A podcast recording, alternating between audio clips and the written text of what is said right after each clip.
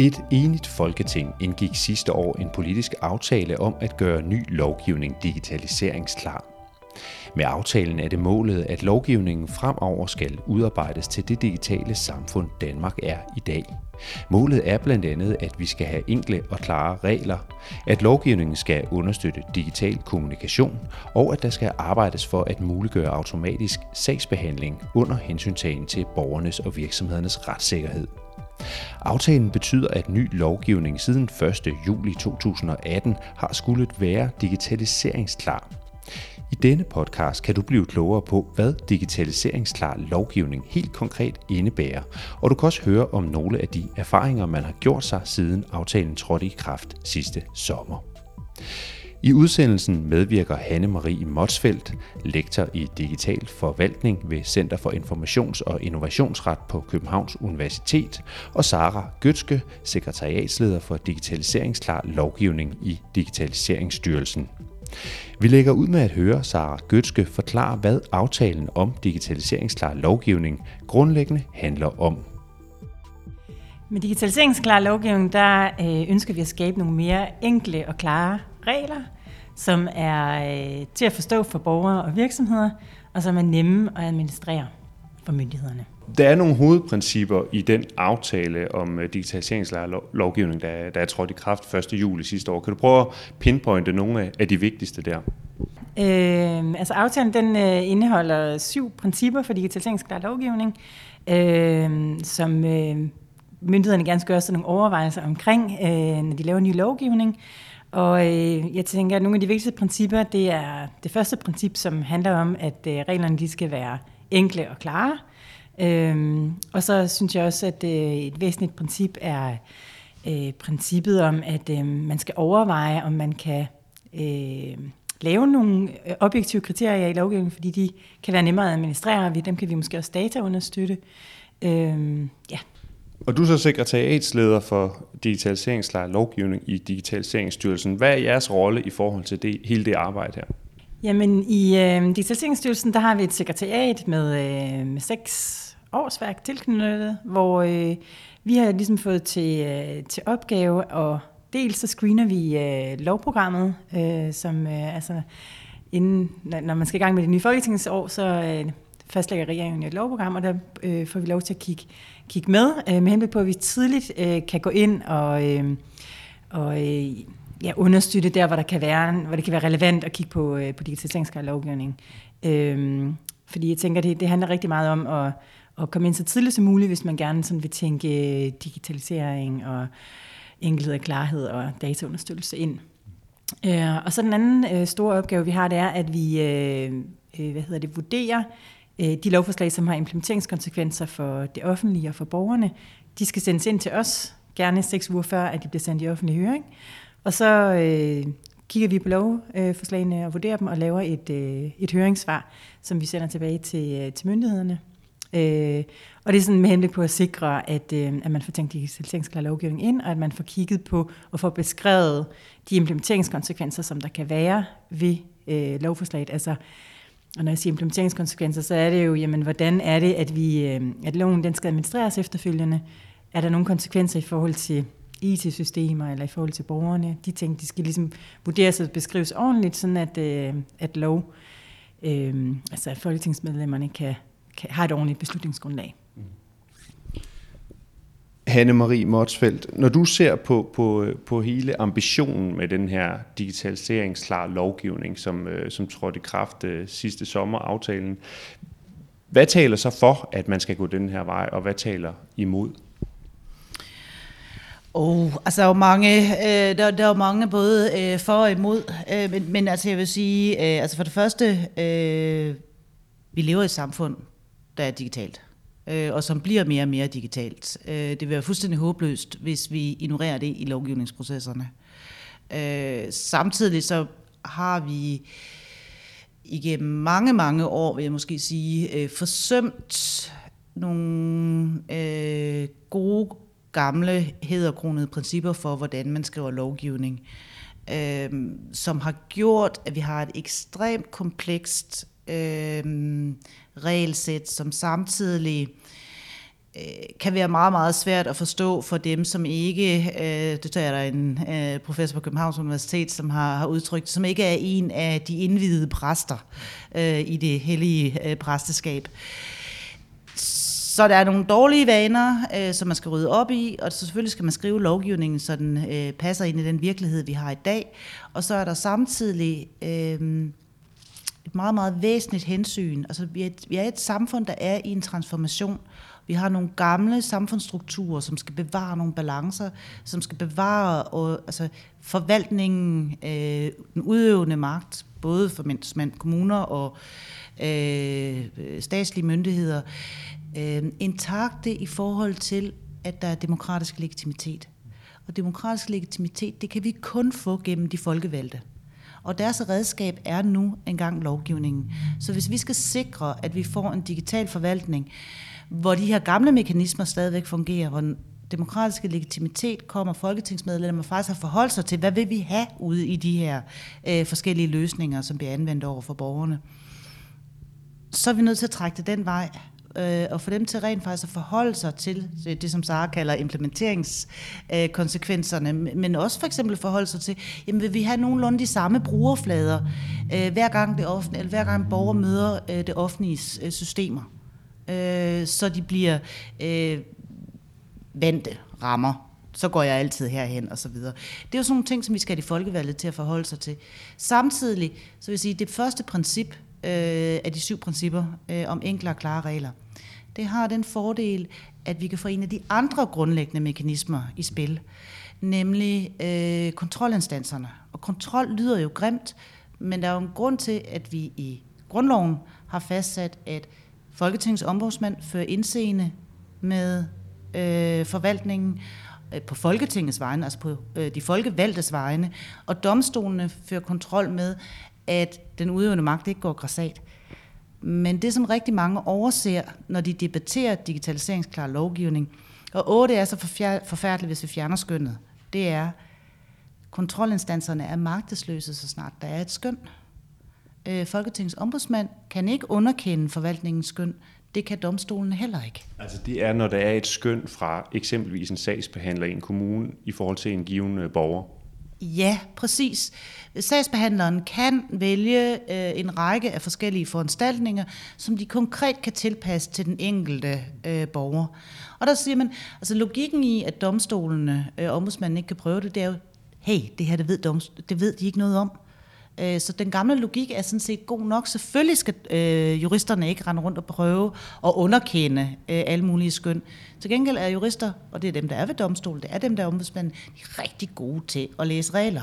Og kan sige, hvis den udøvende magt er gået ud over de grænser, som Folketinget har sat i lovene. Øh, og derfor er enkle og klare regler faktisk en rigtig god idé.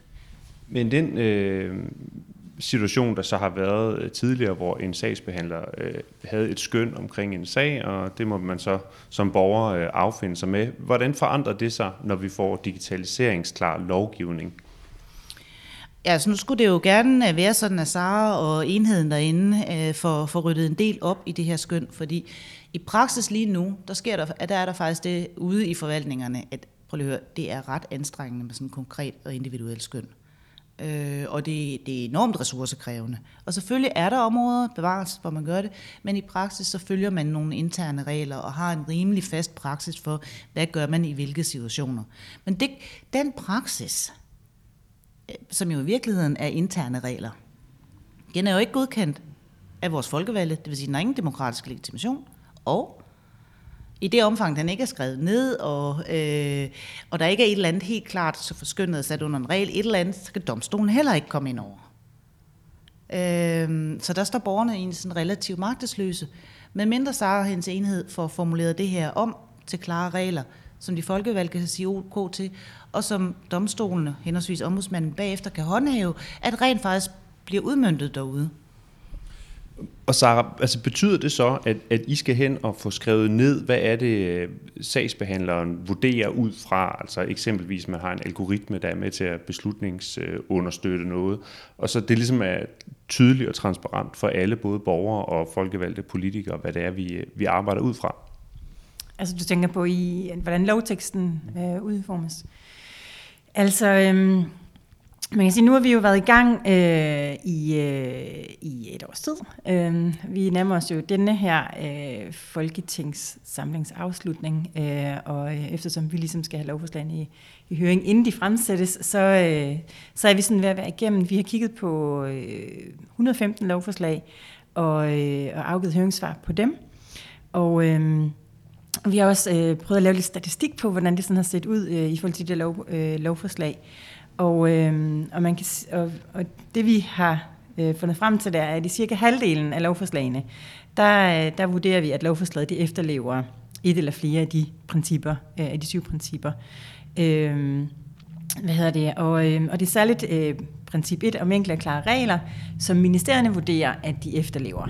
Så det synes jeg er rigtig glædeligt, øh, fordi det tænker jeg også er et af de væsentligste øh, principper.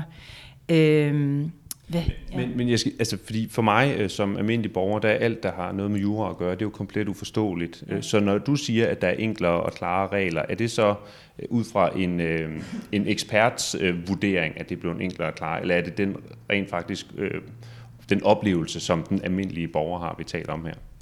Ja, det er jo et rigtig godt spørgsmål, øh, fordi øh, altså, ja, hvordan borgerne oplever lovgivningen, det øh, kan jeg ikke sige så meget om. Øh, og jeg vil også sige, det er jo en, en kæmpe forandringsproces, det her, altså, hvor, øh, hvor man kan sige, altså, det er jo, man kan sige, initiativet er jo også lavet lidt ud fra, at vi kan se, at der er blevet mere og mere kompleks lovgivning med mange undtagelser, mange målgrupper, hvor, øh, hvor det er svært for borgerne at finde rundt i. Og det er jo det, som vi grundlæggende set gerne vil, vil, øh, vil rydde op i. Og det er jo ikke noget, som øh, det sekretariat, der sidder i, kan, kan, kan gøre alene. Det er jo noget, som øh, alle dem, der har med lovgivninger og inde over lovgivningsprocessen, øh, skal være en del af.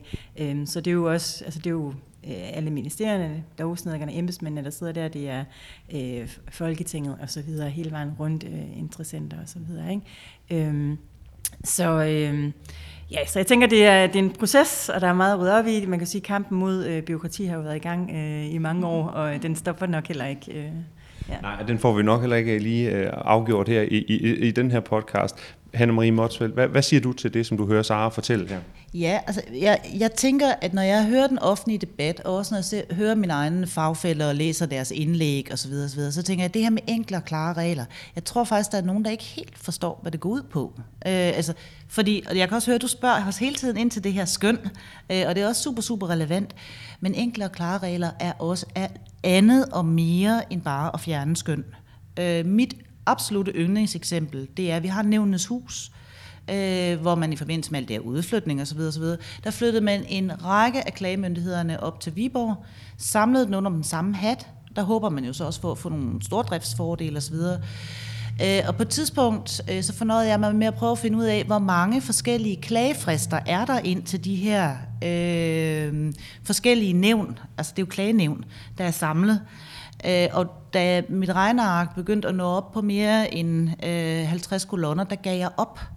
Øh, og det er jo, for jeg er ret sikker på, for en borger, som har fået nej til en carport, øh, eller øh, har fået et eller andet uforståeligt pålæg øh, om kloakrensning, eller hvad det nu er, øh, eller bare sur over, at naboen har fået lov til at have hundekendel, øh, eller en virksomhed, øh, som har fået nogle vilkår i sin miljøgodkendelse, som de simpelthen ikke mener er egnet. De skal jo så klage ind i det her virvar af regler.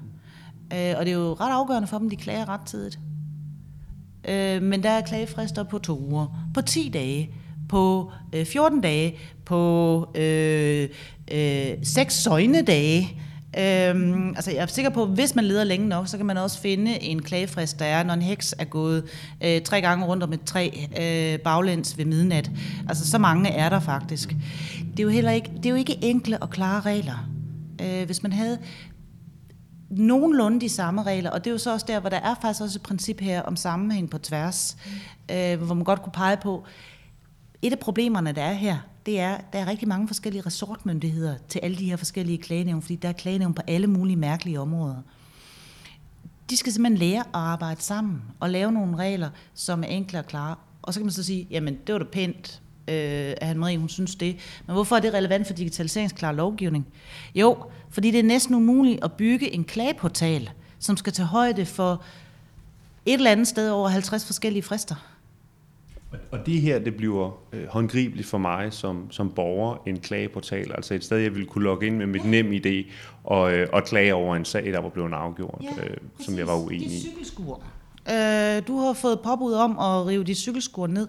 Nu vil du gerne klage. For det første, så har du sikkert svært ved at finde ud af, hvor du skal klage hen, hvis kommunen ikke har klagevejledt dig ordentligt. Men der sker så også det, at hvad kan man sige, mange gange skal du klage direkte ind til kommunerne. Kommunerne kan heller ikke finde ud af de her klagefrister. Så ryger de jo op enten for sent, eller øh, til det forkerte nævn, eller et eller andet, ryger retur igen, fordi at så er nævnet jo nødt til at, eller nævn, hvad det nu er for et nævn, nødt til at afvise den. Og så får vi sager, som cirkulerer rundt i det der system, i stedet for at man rydder op. Og det er der, hvor jeg tænker, jeg tror, der er mange, der ikke har tilstrækkelig fornemmelse af, at du kan ikke bare drøse IT oven på noget, der er fuldstændig overskueligt i forvejen. Mm. Øh, fordi det hjælper hverken borgere, og løsningerne tvivler jeg faktisk, uanset hvor avanceret vores teknologi er i dag, på, at de bliver lovmedholdelige. Men Sara Götzke, jeg skal lige forstå, fordi det er jo ny lovgivning, der skal være digitaliseringsklar. Det er ikke alt den eksisterende lovgivning. Så, så i virkeligheden, hvor langt bringer det os det her, når det kun er ny lovgivning, vi taler om? Ja, altså man kan sige, at vi bliver nødt til at starte et sted, og, øhm, og, og der vælger vi så ligesom at kigge på, den, øh, på ny lovgivning, og hvordan er det, vi så... Øh, for man kan sige, øh, vi, der bliver jo løbende lavet om i lovgivningen, når der opstår et behov, så på et eller andet tidspunkt, så vil man jo så være kommet igennem øh, i hvert fald meget af, af lovgivningen. Øh, og man kan sige, at kravene gælder både for, for lovforslag, men også for øh, bekendtgørelser.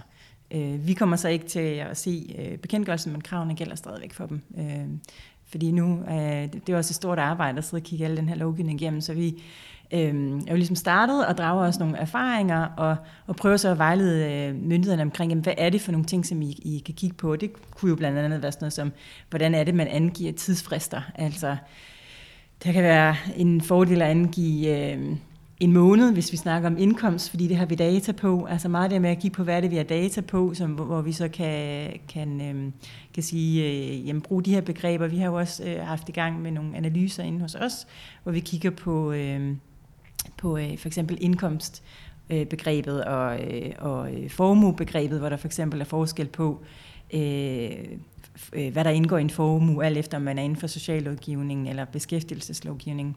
Det ene sted, der hører bil med, det gør det ikke det andet sted. Og sådan. Altså, det kan der være nogle, over, nogle fornuftige årsager til, men øh, hvis man gerne vil, øh, vil bruge øh, øh, data, der understøtter begreberne, jamen, så kan det være en fordel, at, at det er det samme. Hvis, hvis øh, de ambitioner, der er i aftalen om digitaliseringsklar lovgivning, hvis de skal, skal blive realiseret, altså hvem er det så, der skal lave noget om? Er det er politikerne inde på Christiansborg, der skal begynde at arbejde anderledes, eller er det alle øh, dem, der sidder i embedsværket rundt omkring i, i forskellige styrelser osv.? Jamen, jeg tænker faktisk, det er hele vejen rundt. Øh, altså, det er jo meget noget med at blive øh, opmærksom på, hvordan er det, vi, øh, vi skriver reglerne. Altså, det har faktisk betydning, om man skriver øh, over halvdelen af året, og kunne det måske være øh, over 200 dage om året. Altså, det, det er sådan noget, der vil være lidt nemmere øh, både at, at forstå, øh, hvad, hvad hedder det, hvornår er skattepligtig men jeg ved ikke, om det, det er reglerne på det, men altså, øh, men altså det der med, hvad, hvad er det for nogle ord, øh, vi bruger, når vi skriver øh, reglerne. Øh, og det er jo, så det er jo både altså, øh, embedsmændene, som sidder rundt omkring, og politikerne, når de, øh, når de indgår politiske aftaler, som kan være bindende for den efterfølgende lovgivning og administration, som der skal ske. Øh, og i forhold til, ja, de vedtager jo også, eller de vedtager lovgivningen, så der, det er selvfølgelig også øh, dem, der skal være, være med her. Det er jo også en del af aftalen, at, øh, at de har forpligtet sig til det. Når jeg læser øh, i aftaleteksten her, så falder jeg blandt andet over en øh, passage, der hedder, at digitalisering af den offentlige sektor og arbejdet med digitaliseringsklar lovgivning skal ske med respekt for borgernes retssikkerhed. Henrik Marie Motsfeldt, hvad, hvad betyder det, at det skal ske med respekt for borgernes retssikkerhed? Altså, hvad er det, der er på spil her, når der, når der står sådan noget i en, i en aftaletekst? Jeg fornemmer jo næsten, at, at det kunne være uden respekt for borgernes retssikkerhed, ellers vil man vel ikke øh, skrive det?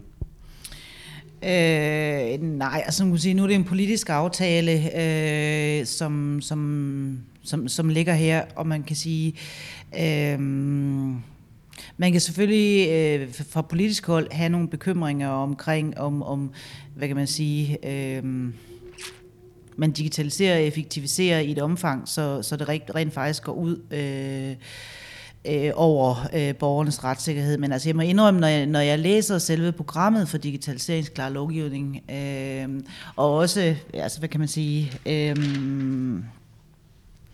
de... Øh, øh, altså øh, den vejledning, der er til, hvordan man vurderer implementeringskonsekvenserne, øh, så ser jeg ikke det her som noget problem. Tværtimod, altså der er jo meget, utrolig fokus på, også blandt andet digitale løsninger skal være øh, tilgængelige for alle, altså, og, og tilgængelighed, det tror jeg måske ikke, det er der ikke så mange, der har forstået, men, men, men det drejer sig faktisk om, at øh, offentlige løsninger også skal kunne bruges af folk, der har forskellige former for fysisk øh, eller øh, kognitive handicaps. Altså, øh, der er faktisk gjort meget her øh, for at få øh, borgernes øh, retssikkerhed tænkt med ind.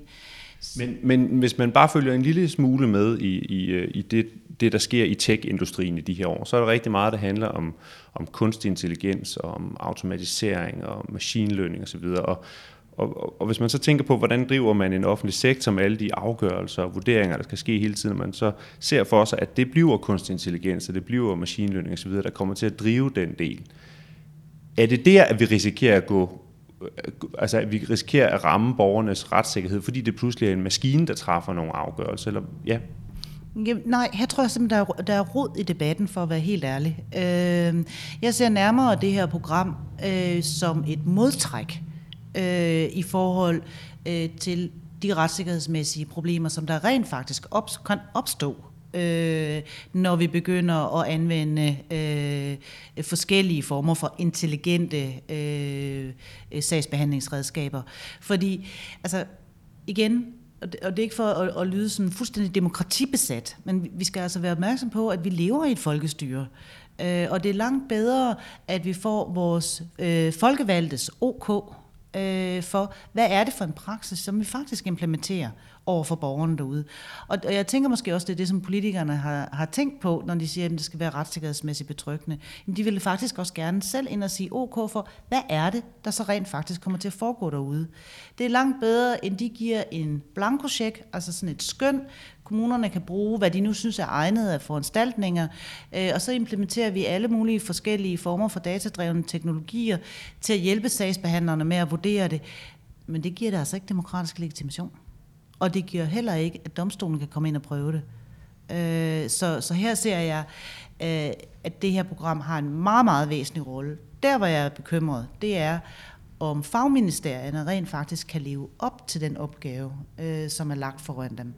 Øh, om de rent faktisk lægger de timer, fordi det her, det, hvis det her program skal blive en succes, og hvis vi rent faktisk skal få nogle regler, som er relativt nemme øh, at håndtere, som samtidig er retssikkerhedsmæssigt betryggende over for borgerne, så er fagministerien, altså de helt, om det så er kirkeministeriet, nødt til at tage opgaven alvorligt og lægge en masse timer i at finde ud af, hvad er det egentlig, øh, nu har vi den her lovændring, hvad er det for eksempel egentlig for en praksis, som vi bruger derude? Og det er en ret krævende opgave, fordi den er altså ikke beskrevet nogen steder.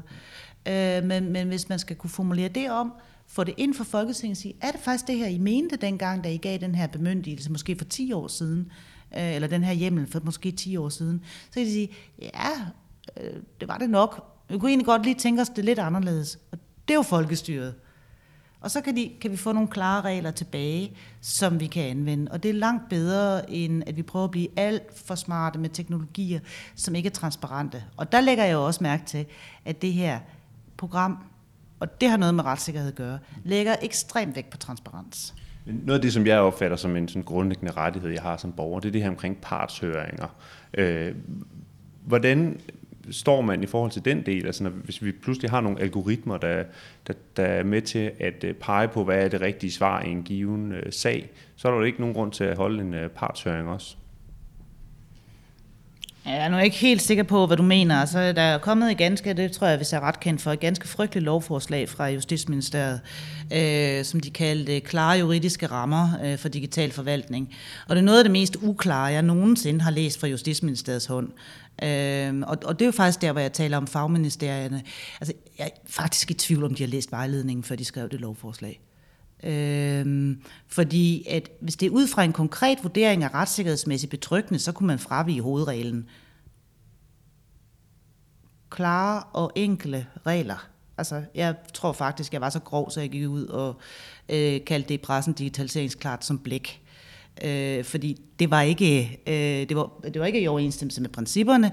Øh, vurderingen af implementeringskonsekvenserne var et stort råd, øh, og det var i hvert fald ikke at lægge åbent op øh, til Folketinget og sige, hvordan vil vi egentlig håndtere partshøringsproblematikken i den automatiserede forvaltning.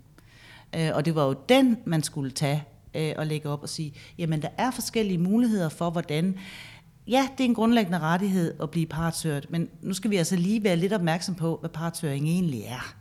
Øhm, og hvordan kan vi tilrettelægge det, så det faktisk også skal indgå i automatiserede processer. Samtidig med, at man kunne tage højde for øh, dem, som ligesom falder uden for systemet. Øh, alt fra hjemløse til, øh, til ældre osv. Ja, det vil være retssikkerhed. Sara Gøtske, når du hører øh, Hanne-Marie Motsfeldt øh, sidde og beskrive de her øh, problematikker også, og hvad det egentlig er for et regulært stykke arbejde, der skal øh, tages hånd om ude i ministerierne, altså set fra din stol, er man, øh, er man voksen til den opgave, som der, som der bliver beskrevet her?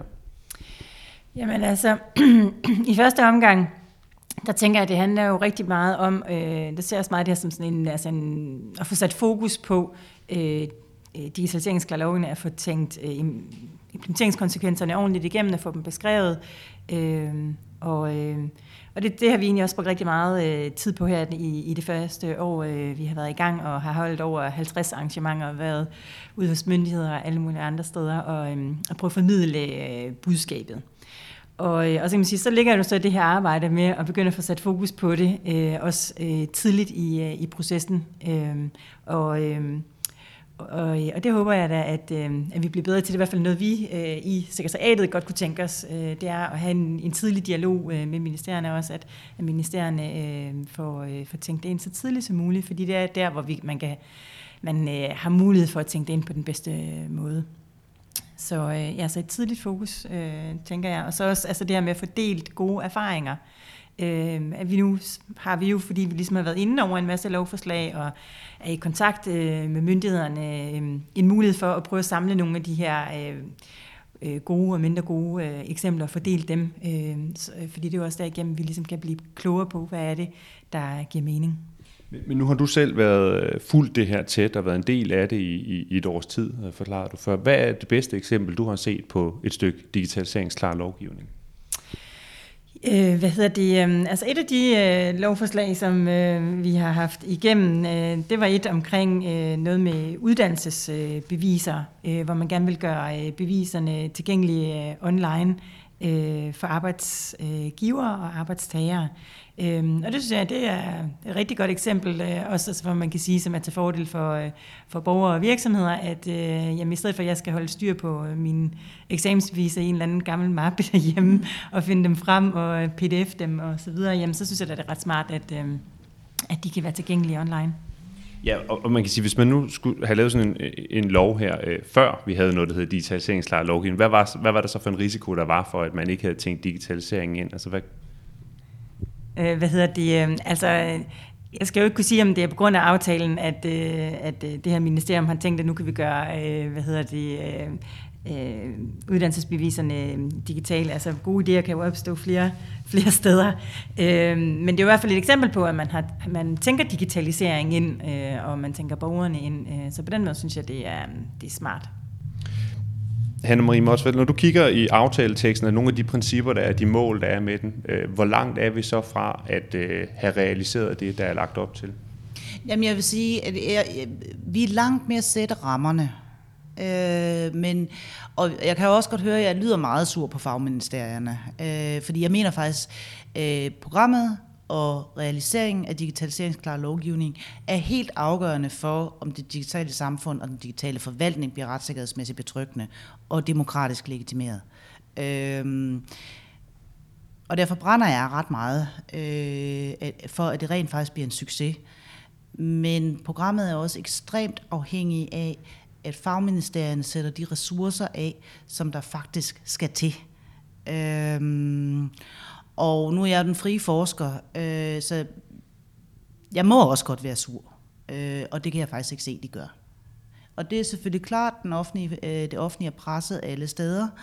Øh, men, men, men der mangler en massiv indsats. Øh, i, i forhold til sådan set også alle principperne. Øh, og nu kan man sige, nu havde du lige det her eksempel med eksamensbeviserne, jamen her er der jo helt klart nogle ting, der skal tænkes ind. Der skal tænkes ind, jamen har vi styr på den fælles offentlige, øh, øh altså bruger vi øh, de redskaber, øh, som vi faktisk skal bruge, øh, altså for eksempel øh, nemt, det er jo også en del af øh, programmet om digitaliseringsklar lovgivning. Jamen indretter vi det sikkert, bruger vi øh, de fælles offentlige redskaber, som vi egentlig allerede har, som gør det sikre, er det her via nemme idé? At man kommer ind til de her eksamensbeviser? Øh, har vi sørget for, at rammerne er betryggende? Øh, øh, har vi styr, styr på vores ISO-standarder, så ikke nogen, der går ind og forfalsker en masse eksamensbeviser? Øh, vice versa. Altså, har vi øget tænkt datadeling ind? Er der andre, der kunne have brug for de her øh, forskellige beviser? Jamen, altså, der er mange ting, øh, der kunne tænkes ind her. Øh, og, og, og selvom det er et godt eksempel, jamen, så viser det også bare, hvor meget der faktisk skal tænkes ind. Øh, og, og det skal ligge i fagministerierne. Ja, Sara, hvad, hvad siger du? Ja, men, øh, men jeg, jeg tænker, du har fat i noget meget centralt der. Øh, altså, øh, noget af det, som, øh, som jeg synes, man også skal sige omkring øh, det her med at udarbejde nye lov, jamen, det er, at der er behov for at samle forskellige øh, fagligheder. Altså, Øh, både selvfølgelig øh, nogle jurister, som kan lovteknikken, men også øh, altså at, at vi, vi har styr på, øh, jamen, hvad sker der, når vi digitaliserer, og med teknologien, og med sikkerhed, og datadeling, og, ja. og det her. Og, øh, og det, er jo, det er jo ting, vi skal have tænkt ind, så det er noget af det nye, der ligesom er, at, der er, at vi, øh, vi har behov for at få have flere fagligheder indenover.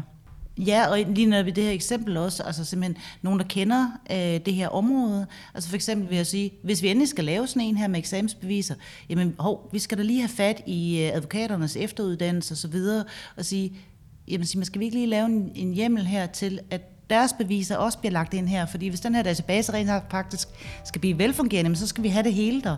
Og det er jo også en del af programmet her. Hvor er det i givet fald, at datakilderne er? Øh, og skal vi lige få skrevet det ind i loven, så folk ved, hvad de rent faktisk har ret sig efter.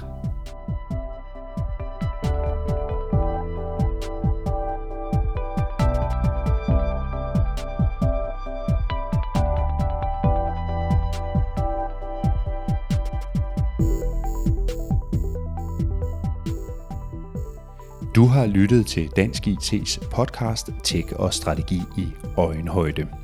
Episoden handlede om digitaliseringsklar lovgivning. De medvirkende var Hanne-Marie Mosfeldt, lektor i digital forvaltning ved Center for Informations- og Innovationsret på Københavns Universitet, og Sara Gøtske, sekretariatsleder for digitaliseringsklar lovgivning i Digitaliseringsstyrelsen. Mit navn er Kim Stensdal, og jeg siger tak for, at du endnu en gang lyttede med. Du finder alle Dansk IT's podcast på dit.dk-podcast. Vi høres ved.